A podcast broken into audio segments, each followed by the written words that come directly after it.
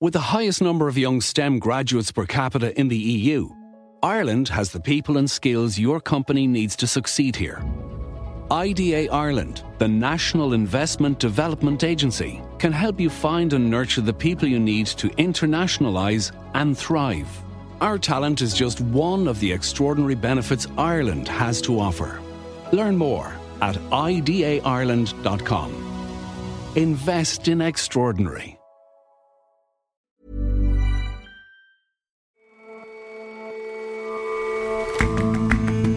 And welcome to The Intelligence from The Economist.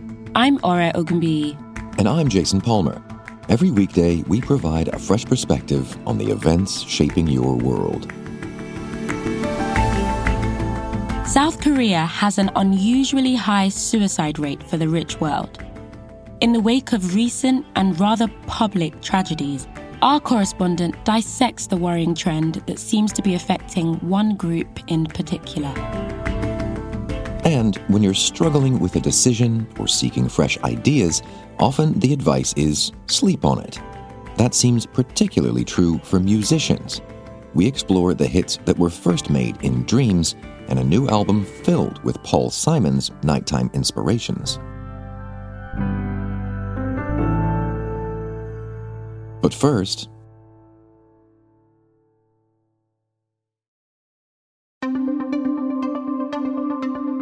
As in many elections before, rumors of Recep Tayyip Erdogan's political demise turned out to be greatly exaggerated.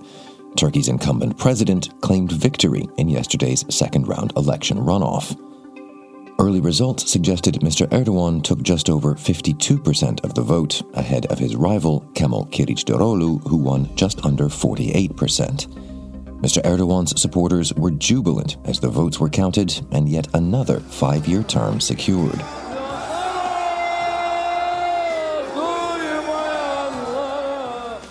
Just weeks ago, Mr. Erdogan seemed on the back foot, with the country's earthquake disaster fresh in Turks' memories and an economy still speeding downhill. But he's done it again, and it seems the best chance in a generation to repair Turkey's democracy has been lost. Recep Tayyip Erdogan addressed his AK Party supporters from the top of a campaign bus parked near the Çamlıca Mosque in Üsküdar, a district of Istanbul. Piotr Zalewski is The Economist's Turkey correspondent. And he managed to sound a few notes of unity before reverting to form. The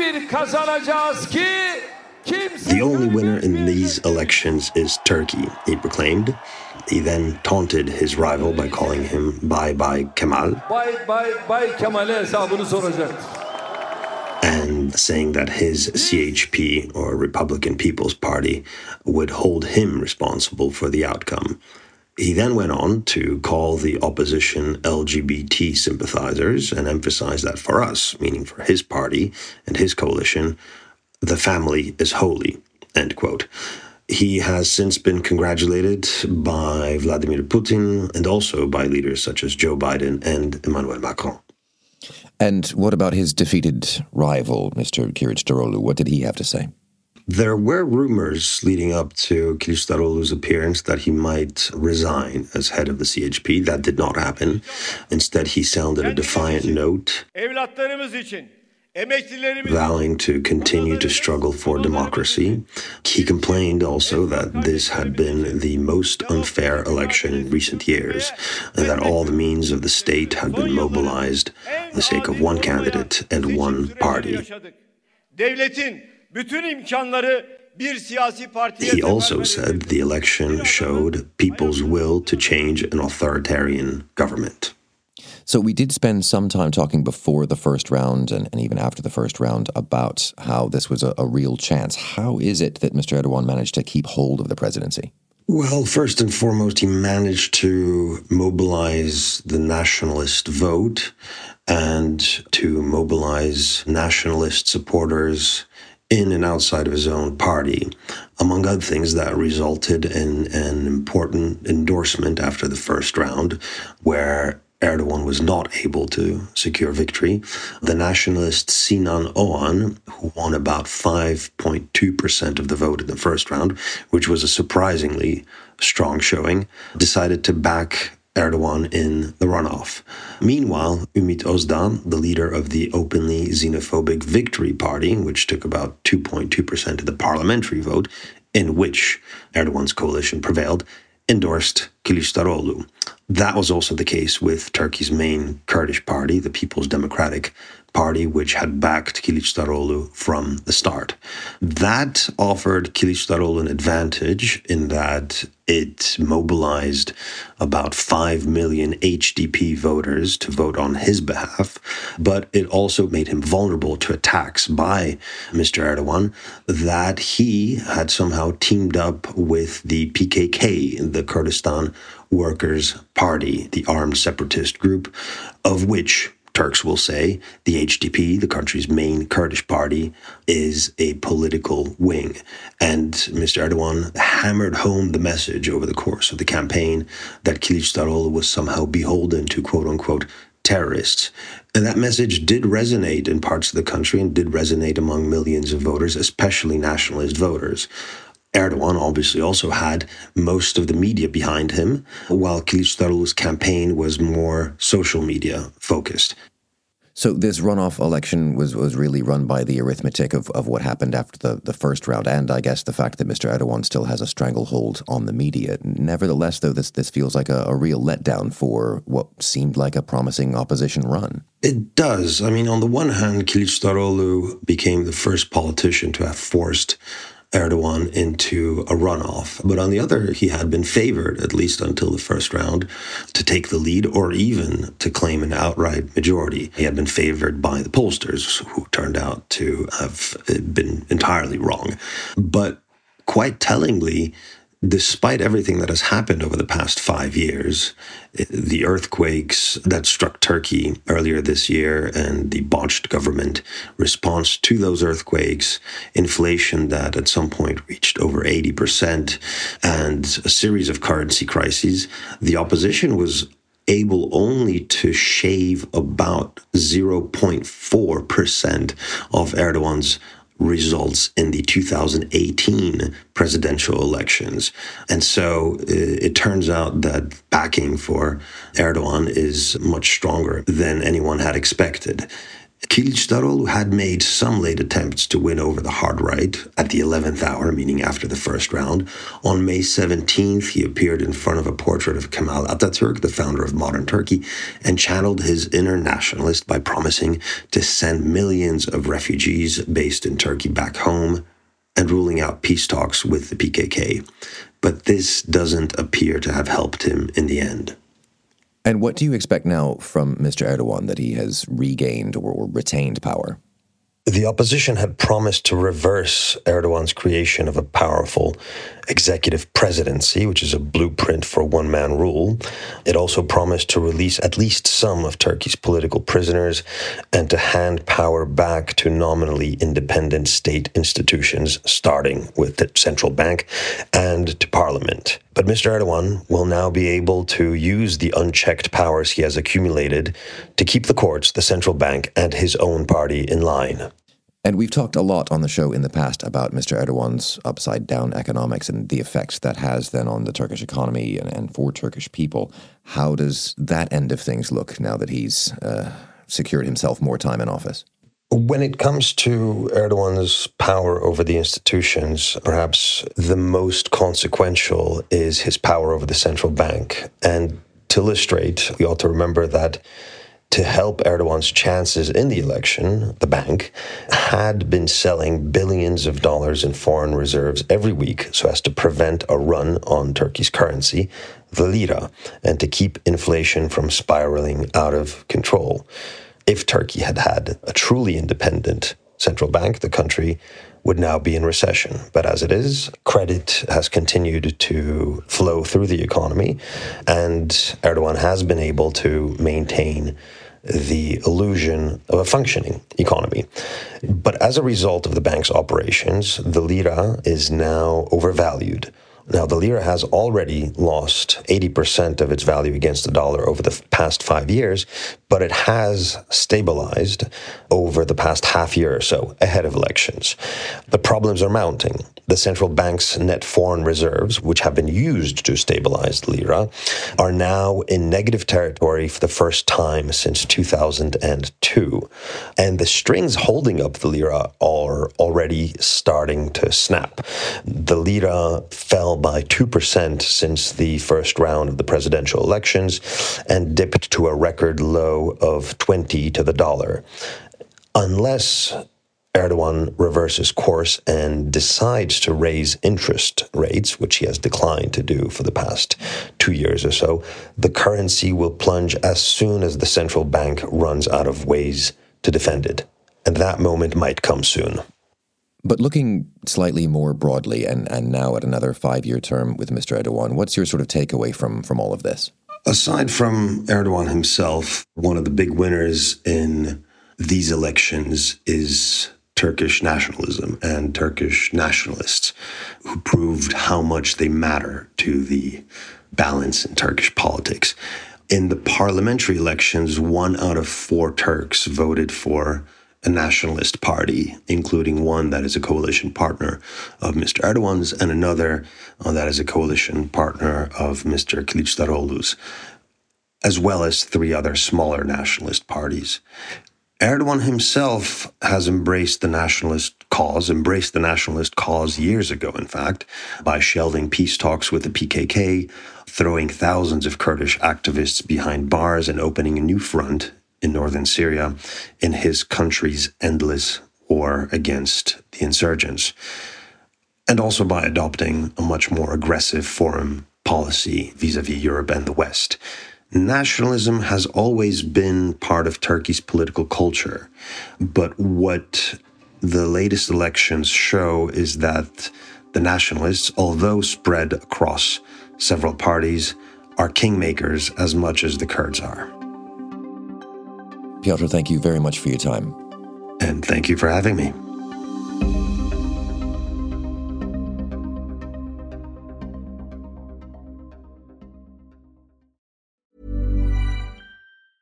With the highest number of young STEM graduates per capita in the EU, Ireland has the people and skills your company needs to succeed here. IDA Ireland, the National Investment Development Agency, can help you find and nurture the people you need to internationalise and thrive. Our talent is just one of the extraordinary benefits Ireland has to offer. Learn more at idaireland.com. Invest in extraordinary.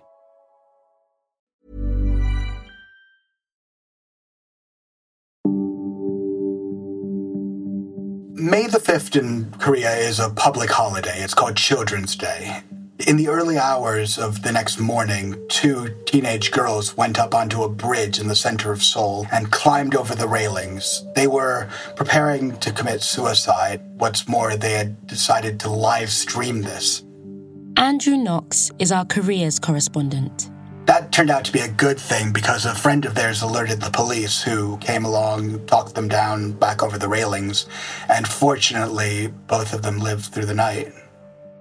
A few weeks earlier, a similar thing happened, but with a much more tragic result. A young woman went up to the top of a roof in Gangnam, an affluent area of the city, and live streamed herself on Instagram and jumped. All three of these young women were members of Depression Gallery, which is an online community for people who are struggling with their mental health.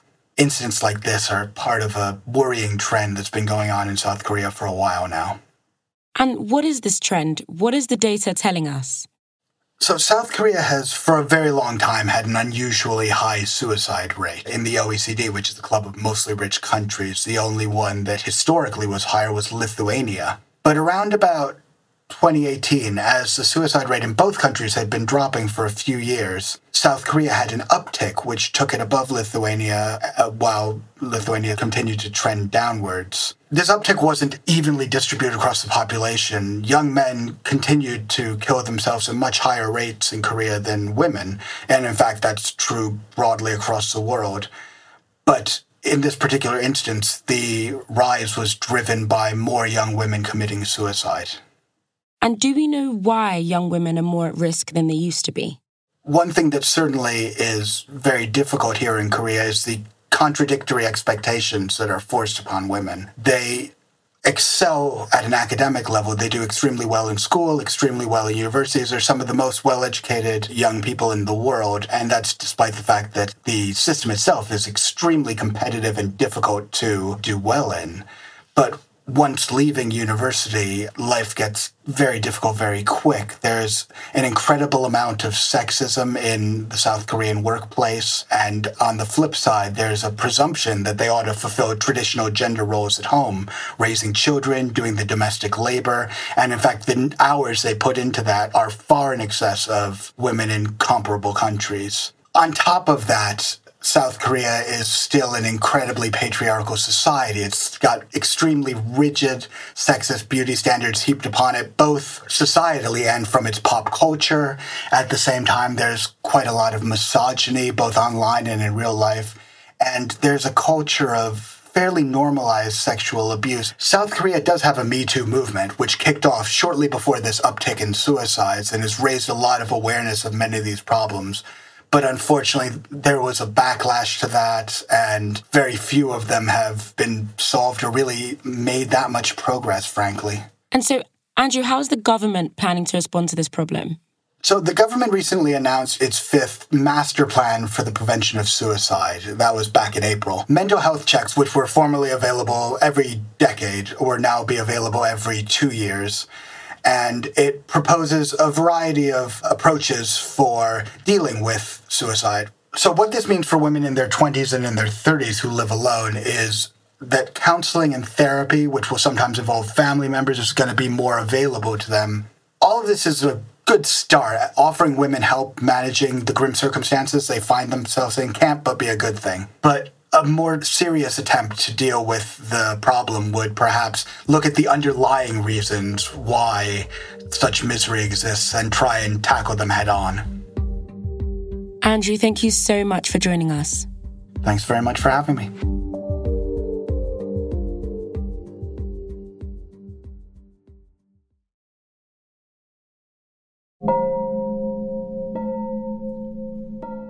Paul Simon's new album, Seven Psalms, is a 33 minute suite of acoustic songs with a sparkling, almost hymn like delicacy.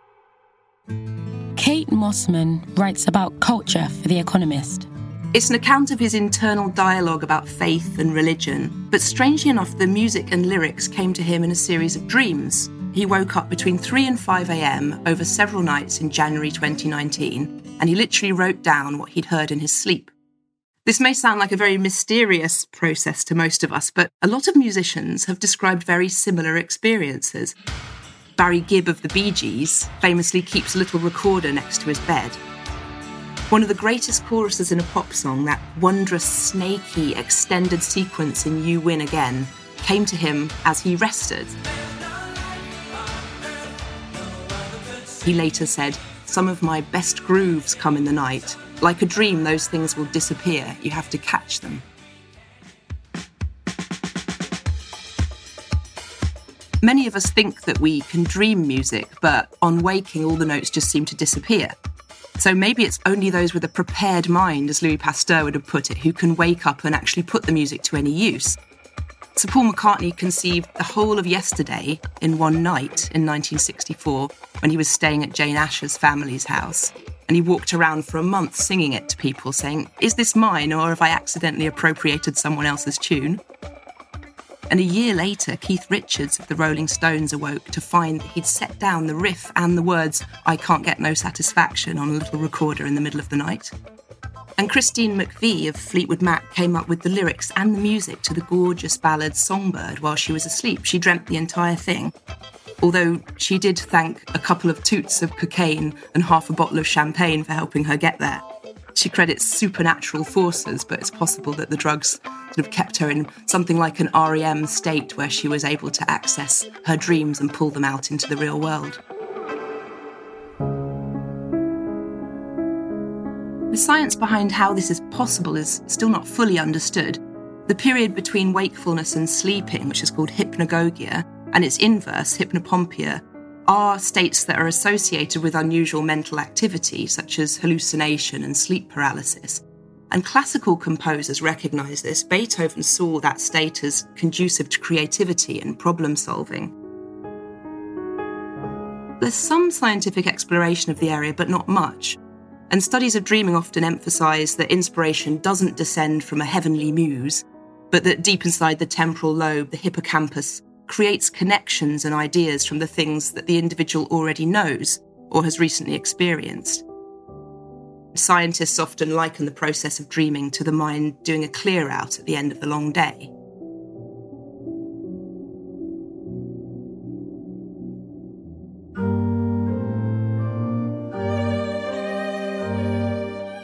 Psychoanalysis, of course, offers a very different view. Psychoanalysts argue that dreams provide a direct line to the soul, a useful insight into the psyche and the things that we don't know about ourselves and can't access during the day. Carl Jung, the master of dreams, he thought that music was the most numinous art form. He couldn't play a note, and he said he was frustrated by this, but he also saw it as an expression of the collective unconscious by which he meant this vast repository of archetypal material that all human beings shared and that we all had access to, but not necessarily in our conscious minds. Could that explain why many people imagine that they've written fantastic symphonies in their dreams, but then they wake up and can't remember a single phrase? In what was probably a case of false memory, the composer Giuseppe Tartini heard his Devil's Trill Sonata in a dream but he always claimed that the version that he transcribed in his waking hours was far inferior. Was that the case, or can we really write better music in our dreams?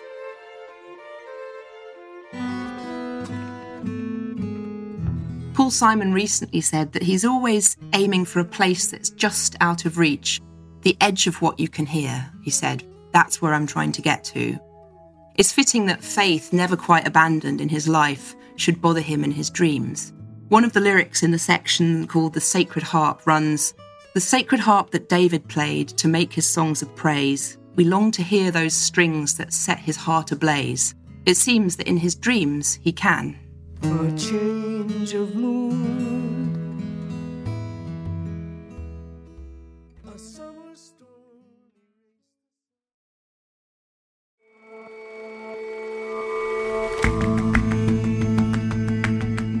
That's all for this episode of The Intelligence. Let us know what you think of the show. You can get in touch at podcasts at economist.com. And if you're not a subscriber to The Economist, you really are missing out. But dive in with our current deal, a free 30-day digital subscription. Just go to economist.com slash intelligence offer or click the link in the show notes. We'll see you back here tomorrow.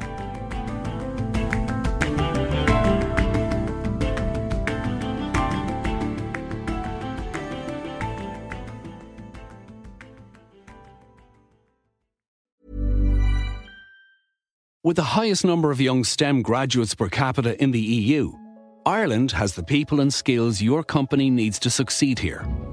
IDA Ireland, the National Investment Development Agency, can help you find and nurture the people you need to internationalise and thrive.